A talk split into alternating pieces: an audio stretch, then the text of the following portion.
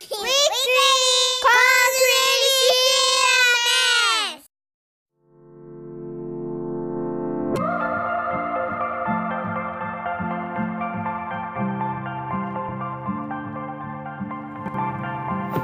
い皆さんどうもこんばんは「週刊コンクリート CMS」第439回スタートしました。ちょっと今音声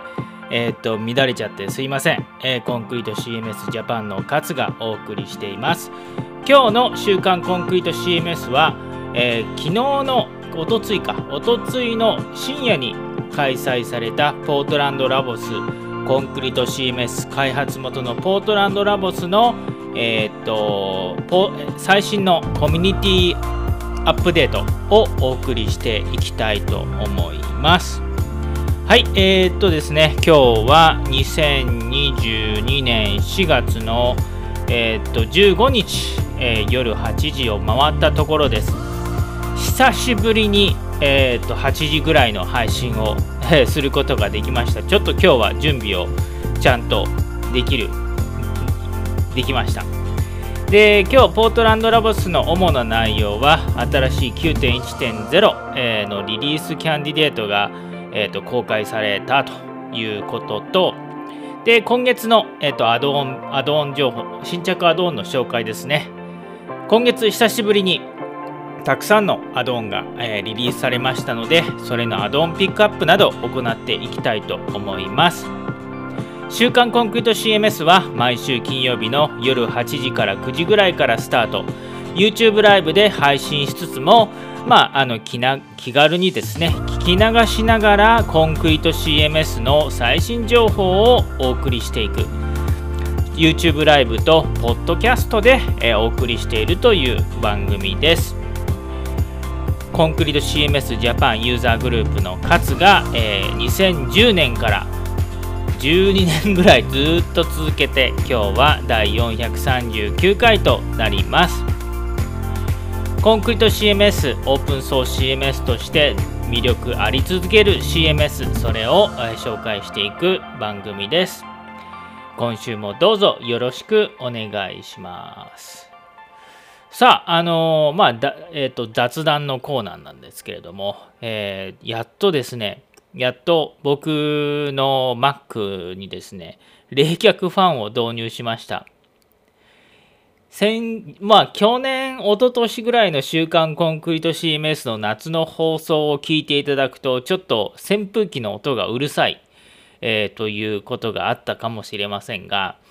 MacBook Pro、僕メインの MacBook Pro がインテル、まだインテルの MacBook Pro を使ってるんですね。で、そのインテルの MacBook Pro って、実は熱暴、夏ってすごい熱暴走。まあ僕の使っている、えっと、デスクとかも、えー、熱を、熱とかこもるかもしれないんですけれども、熱を持ってしまってんで暴走しちゃうんですね。暴走というか、えっと、これ以上熱くならないように、MacOS がですね、パフォーマンスをわざと落として、使い物にならんぐらい落としパフォーマンスが落ちてしまうので、えっ、と、夏になってくると扇風機を当てないと当て続けないと,、えっ、と正常に動かないという状況が続いておりました。もちろん M1Mac ですね。新しいアップルが開発したチップ M1Mac の Mac を購入してもえーと、いいのかなと思いつつも、まああのまあ、まだまだ今の Mac でも使えるんでということで扇風機当てたらいいやと思って去年、一昨年と使い続けていました。ですがですね、今月、えー、先週、今週ですね、今週、今週、だんだんと暑くなってきて、さあ、Mac が、えーと、暑くなってきたなと。で、扇風機をつけたところですね、えーと、気づきました。実はまあ、個人的な話なんでちょっと自慢話なんですけど、僕、この6年、えーと、2017年から5年かけてですね、15キロ痩せたんですね。今、体重80キロあったんですけれども、えー、と65ぐらいまで、えー、と落とすことができてましてですね、えー、つまりですね、ミートテックが、えー、自分の贅肉がだんだんなくなってきたらですね、扇風機当たったら、おやべ、寒いと。冷え性に悩まされるえー、皆さんの気持ちがやっと理解できましてですね、これはやばいと。もう扇風機、扇風機を Mac に当て続けるのは僕の体が持たんということで、やっと冷却ファンを買いました。ちょっとこの、えっ、ー、と、ヘッドホンとか、ポッドキャストで聞いているとき、えー、人はですね、このちょっと裏側にくるくるくるくるってあの音が気になってしまったら申し訳ないですね。えー、が、えー、これでやっと、何て言うんですか、心地のいい、あまり騒音が限りなく少ない週刊コンクリート CMS の配信ができるかなと思います。昔は僕暑がり去年、一昨年まで僕暑がりだったんで、どっちどっちにしろ扇風機行ったんですけど、結構今年もしかしたら扇風機がいらない。エアコンかけかけつつも扇風機が欲しいなって感じだったんですけれども、えっ、ー、と、だんだんと痩せることができできましてですね、えー、だんだん寒がりになってきて、えー、そういう感じになっております。ということで、今日の、えっ、と、適当な、えオープニングでした。では、えー、早速ですけれども、お知らせのコーナーに行きたいと思います。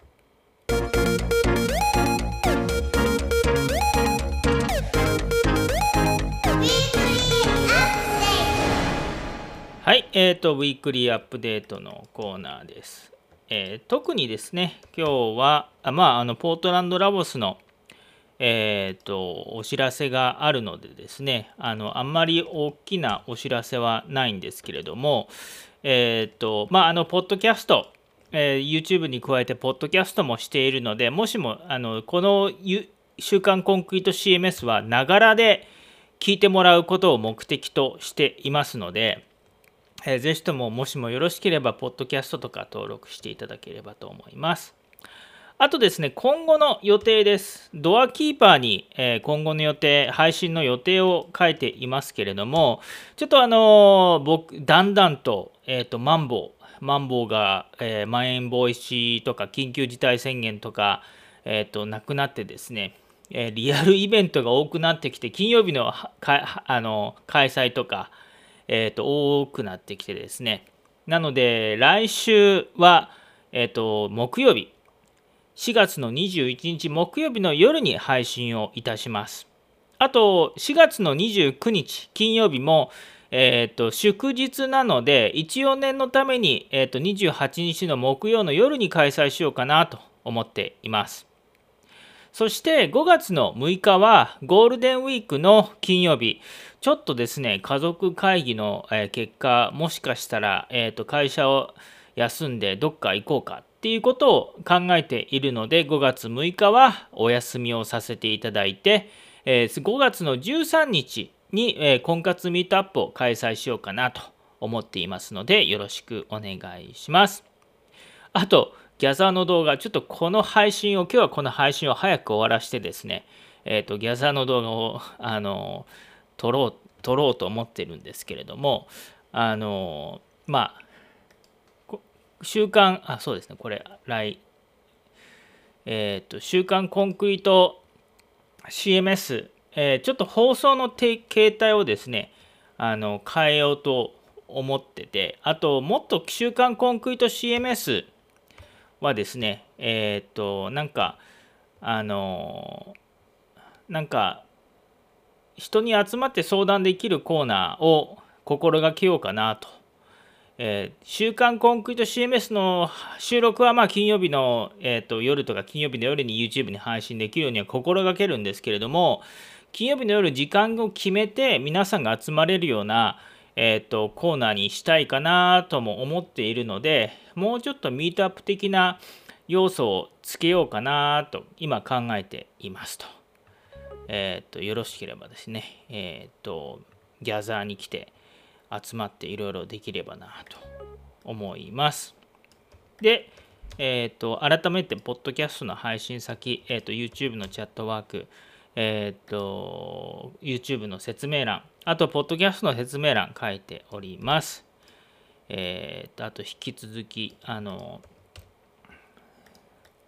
アドオン募集とかですね、えーと、翻訳のヘルプ募集、えー、募集をしておりますので、ぜひともよろしくお願いします。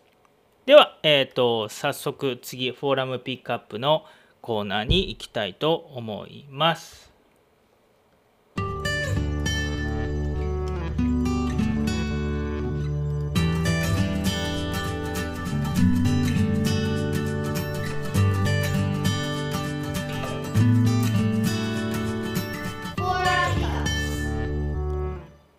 はい、えっ、ー、と、フォーラムピックアップのコーナーです。えっ、ー、と、コンクリート CMS 日本語あコ、ンクリート CMS のフォーラムですね。えっ、ー、と、英語、日本語、えー、まとまって、えっ、と、フォーラムやってますけれども、そこの日本、主に日本語のカテゴリーで、え、今週は主にアップデートがあったトピックなどをピックアップして紹介をしていきます。ではまず最初ですね、ヒーローブロック、画像ブロックのボタン設置についてということで、プレゼントさんから、えっ、と、ヒーロー画像ブロックバージョン9で新しく搭載された画像ブロックでボタンがうまく表示されないということで、えちょっとやり取りをさせてもらっています。で、あの、ヒーロー画像ブロックという新しい画像ブロック、まあ、詳しくは、えっ、と、週刊コンクリート CMS のセミナーとかセミナー動画を撮るときにより詳しく説明しようと思うんですけれどもそこでボタンが作れるんですけどそのボタンがうまく表示されないと。でちょっとあのなので、えーと、プレゼントさんプレゼントさんとやり取りをしています。すみません。ちょっともうちょっともうちょっと少々お付き合いください。で、えっ、ー、と次にですね、えー、水野さんの属性セットに属性を登録する、えーと CIF を作りたいということで、えーと、2週間、1ヶ月ぐらいにわたって、20日間ぐらいにわたってやり取りしてますと。で、え、ー、と、CIF というですね、XML 形式でコンクリのサイトに、えー、データを入力して、管理画面からポチポチするのではなく、一括でいろいろ登録ができるという機能があります。これがその一番最初にコンクリをインストールするときのエレメンタルフルとか、エレメンタル空白エレメンタルとか、アトミックのサンプルコンテンツとか、そういうインストールがされると思うんですけれど、それの情報とかもですね、実はこの CIF という XML のフォーマットで記録されていますと。で、それをですね、えーと、水野さんされているときに、えー、ページ属性、ページ属性を登録して、その登録したページ属性を属性セットに登録されたいということなんですけれども、なぜか1つの CIF で、えー、登録した属性を属性セットに登録できないという問題がありまして、先週、えーと、CIF を2つに分けて登録してみたらどうかということを、えーと、ご提案したところ、水野さんから、えー、できたという、えー、ご報告をいただきました。ありがとうございます。で、えー、っと、そこでですね、ちょっと気になったコメントがあったので、えー、っと、僕の方から、え追加で、えちょっと関係がないコメントをさせていただきました。水野さんですね、えっと、開発環境で属性を設定する、本番環境に属性を設定するときに、作業漏れやミスをミスを防ぎたいから、えー、っと登録 CIF で登録をされたいということです。で、えー、なので CIF が2つに分かれるっていうのは許容範囲で GIST にサンプルコンテンツを登録したら、えー、たということですね。ありがとうございます。GIST で、あのー、やっていただいて、でここでインストールでインポートをしたと。えー、これで登録ができたということですね。ありがとうございます。で、あの、その開発環境で水野さんがおっしゃってた開発きことで気になったのが開発環境で属性を設定して本番で属性を設定するときに作業漏れやミスを防ぎたいということをおっしゃっていた件について、えー、とコメントしたんですけれども、えー、とうちの会社、えー、マカルーデジタルの会社の場合はですね CSF を書いて検証するという時間的コストなどを考えてですね1回きりぐらい、あとそれほど大幅でないものであればですね、まあ、手順書を普通に手順書な、プログラムでではなくて、手順を、あの、ステップごとに書いた手順を書いて、そして、えー、2人体制で本番で、えー、実施することで、属性の登録ミス、手順ミスを防いだりしてますよっていうことを、えー、とお伝えしました。あの CIF とかそういうプログラム的なことを書くのも確実に、まあ、できるとは思うんですけれどもそうすると CIF を書ける、えーと、人にプログラマーとかエンジニア、えー、に限られてしまいます。でもあの手順書を書く、えー、その手順書を2人を見ながら2人で2人体制で確認をするということをすれば、えー、CIF の知識がない人でも、まあ、簡単に登録ができたりあと、何か CIF で問題があったときに、これ書いてない臨機応変に対応ができるっていうのが、まあ、あの、一回きりの場合であれば、あの、いいとこ、いいところかなとも思ったりとかするので、まあ、あの、ちょっと話題とそれちゃうかも、あの、しれませんが、えっ、ー、と、そういうことを、え、うちではやっておりますということです。はい。で、えー、と、次ですね、レガシーフォームで、えっと、E メールアドレスの返信チェックが外れるという件です。ともゆき3203、ありがとうございます。先週の、えー、配信でですね、レガシーフォームブロックで、えーと、配信、えーと、自動返信メールの、え、パッチを、え、適用作成したんですけれども、それでともゆきさんに連絡が来て、えー、動きましたが、えっ、と、そこからまた新たにインストールして何もカスタマイズしてない状態でレガシーフォームブロックを設置し、この E メールアドレスへ返信のチェックを入れて保存し、再度そのレガシーフォームを編集で開くと、この E メールアドレスの返信のチェックが外れています。これはバグでしょうか？どなたか、えーと、直し方をご存知でしょうか？ということでした。すいません。えー、っと、ちょっと確認してみますね。あの、ごめんなさい。これ僕確認してなかったです。ちょっと自動返信メールの方に、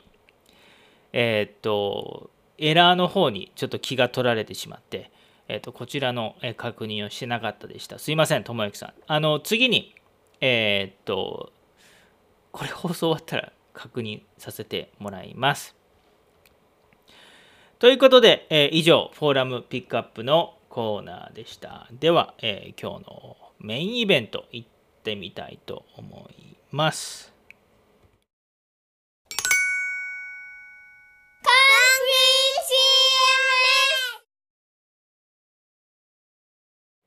はい、えー、週刊コンクリート CMS、えー、フォーラム、今日のメインはですね、ポートランドラボス、コンクリート CMS の、えー、開発元、えー、であるアメリカ・ポートランドにいるですね、ポートランドラボス、そのコアメンバーの CEO フランツと CTO アンドリュー、えー、さんが中心となってですね、えーと、毎月1回コンクリート CMS の最新情報をお届けする YouTube ライブの配信する番組がですね、先週の、えー、水曜日また4月バージョン配信をされました。この、えーと、最最新、えーと、翻訳とかですね、お送りしていきたいと思います。えー、リンクね、えーと、YouTube、もちろんオリジナルの英語版をですね、はい、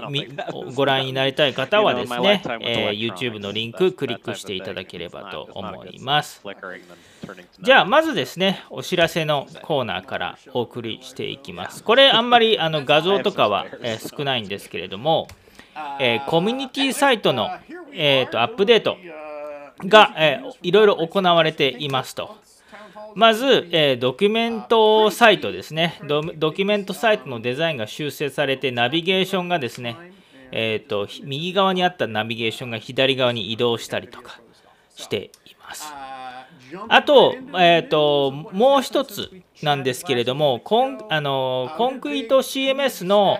コアリリース情報そしてセキュリティ情報のニュースが、えー、コンクリート CMS.com、えーと、製品情報とか、あのまあええーと、セールス的な営業的なサイトですねのところからオープンソース版の方のサイトコンクリート CMS.org の方にえーと、移動するということになりました。えー、なので、コンクリート CMS.org、えー、の方にお知らせセクションが追加されましたということです。これ実はですね、あのこのポートランド、この、えーと、YouTube でもあの話され話しているんですけれども、えーと、僕らが今、あのコンクリート 5japan.org という古いコンクリート5の名前でまだ日本語サイトを運営していて、えーと、今、コンクリート CMS.org の方に日本語セクションを作ろうとしていたんですけれども、えっ、ー、と、コンクリート CMS.org の方に日本、えお知らせセクションなかったじゃないかということをですね、えっ、ー、と、フランツ・アンドリューに話したところ、じゃあお知らせセクション作るよということで、えっ、ー、と、僕があのリクエストしたのもあって、えお知らせセクションを追加していただいたということです。はい。で、えっ、ー、とですね、次、えー、紹介をしますが、えー、バージョン9.0、9. 点今、コンクリート CMS のバージョン9.0.2が安定版なんですけれども、つい先ほど、今日ですね、この YouTube, YouTube ライブの配信、ポートランドラボスの YouTube の配信は水曜日の、えー、っと深夜なので、この時点ではリリースされていなかったんですけれども、今日、今朝、えー、っと4月の15日、2022年4月15日の朝にですね、えー、っと9.1.0リリースされまされました。えー、っと、まだリリースキャンディデートということで、正式版ではなく、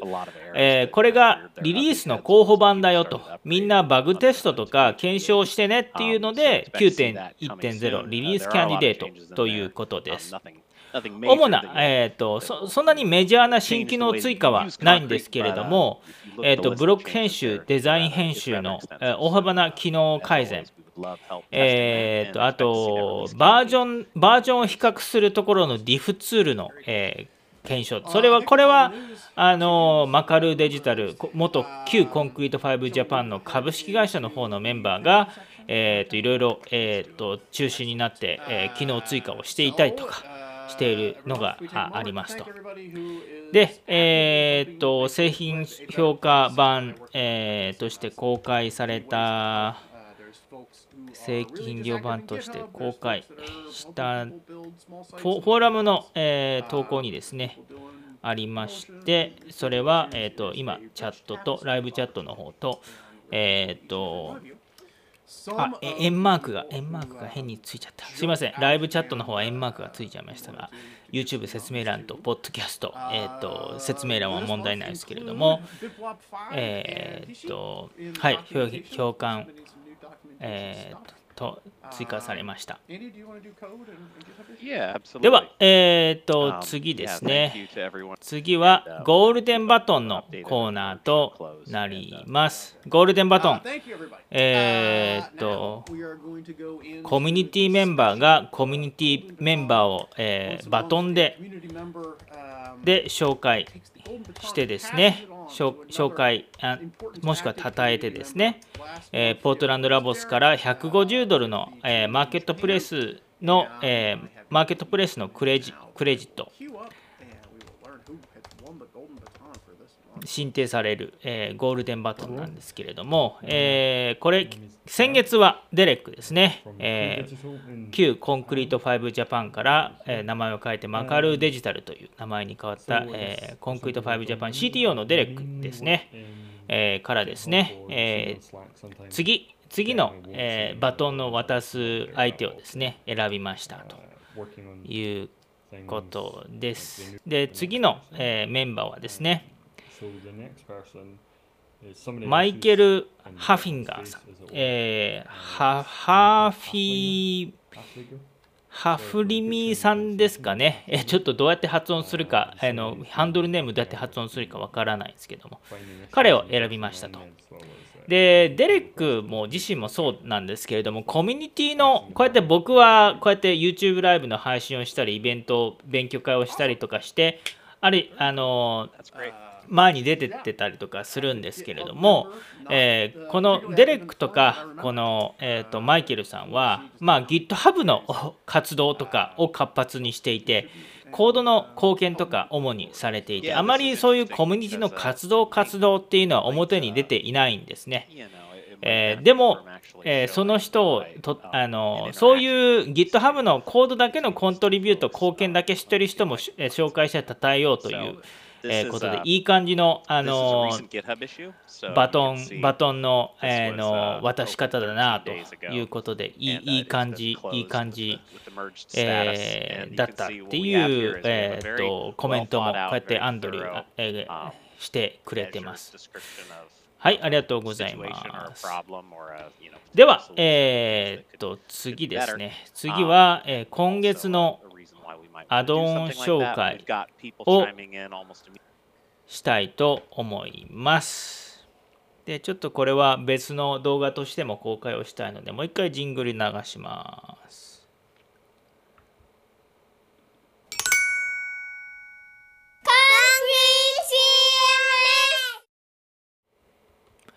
皆さんどうもこんばんは。週刊コンクリート CMS コンクリート CMS ジャパンの勝です。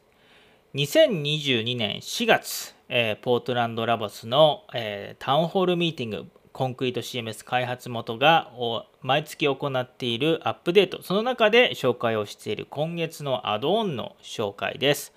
今月いろいろ新着のアドオンが紹介されたので、えー、早速、え紹介していきます。まず、えー、最初の、えー、アドオンなんですけど、これ実は先週の週刊コンクリート CMS 第438回で紹介をしたマカルセキュリティヘッダーエクステンディット無料のアドオンです。えー、これ、まあ、詳細、あの先週の、あのえー、週刊 Concrete CMS より詳細の紹介とか設定の仕方書い紹介したので、ぜひともですね、あの先先週のアドオン紹介を見ていただければと思います。次、えー、2 Step Authentication Advanced ということで、これはですね、あのー、モロッコのノアノア氏が開発した新しい多段階、えー、認証 MFA のアドオンですね。MFA、あのー、2, 段階認証、ご存知の方いるかもしれないんですけど、6桁の数字をね、ログインの後に入れたりとか、SMS メッセージとかメールで、えーと、認証して、えーと、ログインのセキュリティを高めるというアドオンなんですけれども、ノアさんは今までレギュラーバージョンで、えー、とその MFA トーク生鮮トークンソフトとかを使ってバーチャルのやつですね、えー、ログインをできるように、えー、アドオンを作られました。でこのアドバンスト95ドルでちょっと高いんですけれどもなんとこれにはですねメールの認証機能もつきついたということです、えー、2つですね。メールにコードを入れて送るっていう方法とメールにマジックリンクと呼ばれる、まあ、クリックするだけで、えーと、ログログインの2段階目の認証が進めるっていう、えーと、アドオンということになります。これ素晴らしいですね。あのなぜかっていうと、えーと、MFA アドオン、まあ、そのつまりですね、えーと、MFA 多段階認証用のアプリを入れないといけないという面倒な作業を前の、えーとアプリではしないといけませんでした。ある意味それはそれでセキュリティね、その専用のアドオンを入れて設定をするということで、またセキュリティが向上するかもしれ、するんですけれども、まあ面倒いと。そこまでセキュリティに、あの、は、あ厳しくすぎ、リテラシーのない人にとってはどどうしたらいいかっていうことで、次のあのメールですね。メールアドレスによる、えー、多段階認証。つまりパスワ ID とパスワードで認証した後にメールでコードを送ったりメールでマジックリンクと呼ばれる、えー、リンクを送ってですね、えー、それで、えーと、ログインを担保しようとログインのセキュリティを担保しようというアドオンらしいです。で、えっ、ー、とこれですねあのさ実はなんとなんかあの新し結構、え拡張性のあるアドオンの実装をしているみたいで、えーと、コードを追加してですね、その認証方式を簡単に、簡単まあまあ、あの開発者、えエンジニアじゃないと追加できないんですけれども、認証方式を追加しやすくしていたりとか、えー、そういう仕組みも取り入れていて、で、まあ、あの作者自身も、もしもこのアドオンが成功すれば、えー、追加でですね、えっ、ー、と、えー、認証メソッドを追加したり、あと、あの各、えーえーと、ユーザーさん、購入者の人が開発、自分たちで新しい認証の方法を追加したりとか、そういうことも、えー、できるようになっているというみたいです。これはすごい素晴らしい、えっ、ー、と、素晴らしいセキュリティのアドオンではないのかな。95ドル安いです。あの、こんな、あの、こんな、えっ、ー、と、95ドルでセキュリティを担保できるんであれば、えー、それでもしも例えばねパスワードが漏れてしまってサイトがハッキングされた時の、えー、落ちる信用度とか、えー、そういうことに比べたら全然安いアドオンではないのかなと思います。ちょっと長くなってしまいました。次次のアドオンはえー、っと、これも素晴らしいなと思ったアドオンなんですけど、プロダクト RDF ブロックです。これも、えー、Google の SEO 対策に、えー、持って素晴らしいアドオンですね。これ、あの、プロダクト RDF ブロック、なんか専門用語ばっかりで、えっ、と、めちゃくちゃ、なんか、あの、あれ、なんか何の得があるのって思うかもしれませんが、次のですね、あの、画像、動画の、えー、見ていただくと、この凄さ、このブロックの凄さがわかると思うんですけれども、これはあくまでも製品、オンライン、まあ、EC サイトとかカタログ、まあ、会社の製品を紹介しているサイトなんですが、これです。えー、っと、皆さん、あの、Google の検索結果でですね、いろいろ製品を、えー、選択したときに、この Google のところに、えー、っと、レーティングの情報とか、あとレビューの数とか、あと値段ですね。そして在庫、在庫情報、えー、在庫ありなしとか、そういった検索結果がなぜか Google の、あのー、画面に出てきますよね。で、これが RDF、えー、と呼ばれるものです。ストラクチャードデータブロック。それが、えー、頭文字というか R どこで来てんだろうな。ストラクチャードのどっかのなんだよね。で、えっ、ー、と、ストラクチャードデータブロックと呼ばれるものです。これは何かっていうと、XML というシンプルな、まあ、テキストの情報が実はサイトのページの中に埋め込まれていて、そこにプライスとかね、レビューとか、そういうなんか属性が HTML の中に入っていて、それを Google さんとかがうまいことえーと、読みページを読み込んで検索エンジンであったりとか、えーとまあ、そういったところによろしく表示してくれるようにすると、えいうことになります。なので、えー、これはもう EC サイト、コンクリで EC サイトをされたいという方とかは、あのこれで検索結果の、えっ、となんかビジビジビリティな英語まああの英語すいません。検索結果のあの向上性がすごく良、えー、くなると思うので RDF プロダクト RDF ブロックあのそういうお客さんが僕もいたらぜひすごく紹介をしたいなと。思っています。さて、次です。次、これもマニアックな、えー、ブロックの紹介です、えー、我らがマカルデジタルが作ったリストアコアコンポーネンツ。これ15ドルの、えーと、アドオンです。間違ってですね、コア、コンクリートコアのブロック、ジョブ、管理画面のページを削除してしまった場合、そういったこと、あの経験が、まあ、コンクリ使ってるとあるあるんですね。で、コアのブロックとか、ジョブとか管理画面のページって、まあ、削除されないものだろうと思思ってですね、思ってるんですけど、実は削除とかできちゃうんですね。で、だけ削除しちゃったものの復活をさせたいとか、えー、そういう時にですね、あのさっきの、えっ、ー、と、リストアコアコンポーネンツのブロックを、えー、ご購入していただくと復活をすることができるということです。次です。エンリルページリスト。えー、これ50ドルのアドオンです。えー、これ、えー、何か、あ、ちょっとリンクが、バーもう一回やります。エンリルページリストです。これ、あのエンリルさんという、えー、コンクリのユーザーが、えー、さんが作られたブロックなんですけれども、えー、実は我らがママカルデジタルもですね、えーと、C5J アドバンストページリストという、えーと、同じようなに、同じじゃないんですけど、全然にな中身、えーと、うちのエンジエンジニアが見て全然違うものだということをちゃんと確認をして、しかもお互いやり取りして、えー、とこういうアドオン出すよとお互いに知り合いながらあのやってたんですけれども、あの、まあ、ページリストブロック、コンクリの標準でついてるページリストブロックは、まあ、シンプルな、えーと、ページリストしかできないんですけれども、このエンリルページリストも、えー、は、それに加えて、いろんなページ属性、そして条件を加えて、その条件、複雑な条件をもとにページリストの検索、えー、表示ができできるようになるというブロックになります。50ドルの優勝アドオンになっていて、バージョン8、コンクリのバージョン8、コンクリのバージョン9、両方サポート、PHP7、8、両方サポートしているという、えーと、アドオンになっています。すごいですね。えー、はい、ページリストの表示はね、常に、えーと、課題、課題ですからね。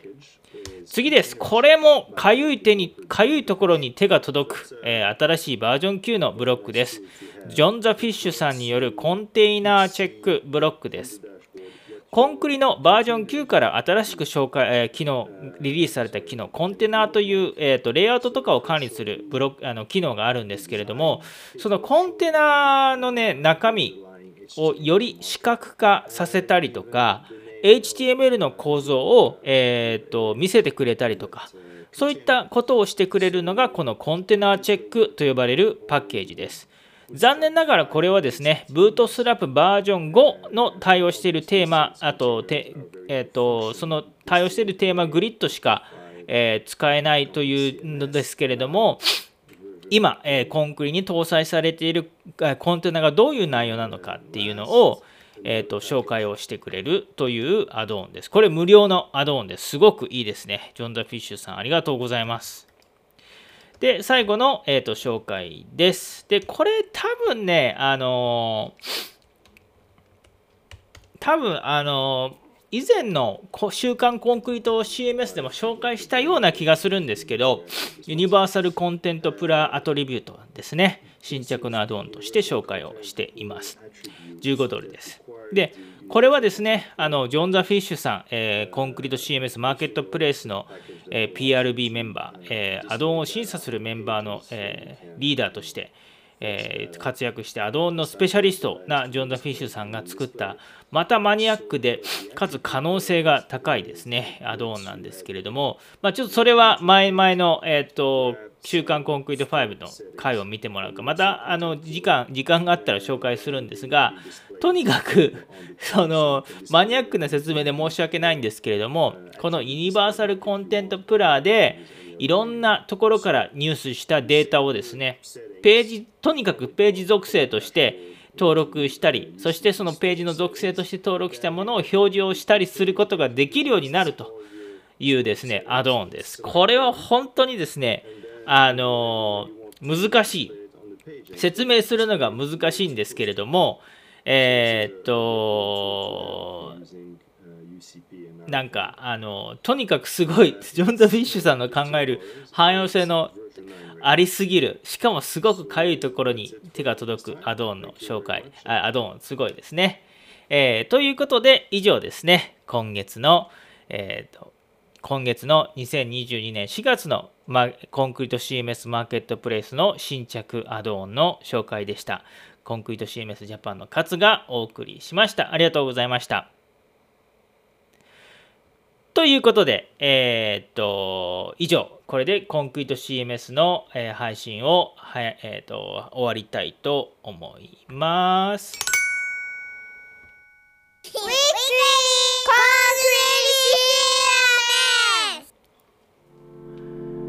はい、えー、っと、いろいろと、えー、やってまいりました。週刊コンクリート CMS、えー、第439回。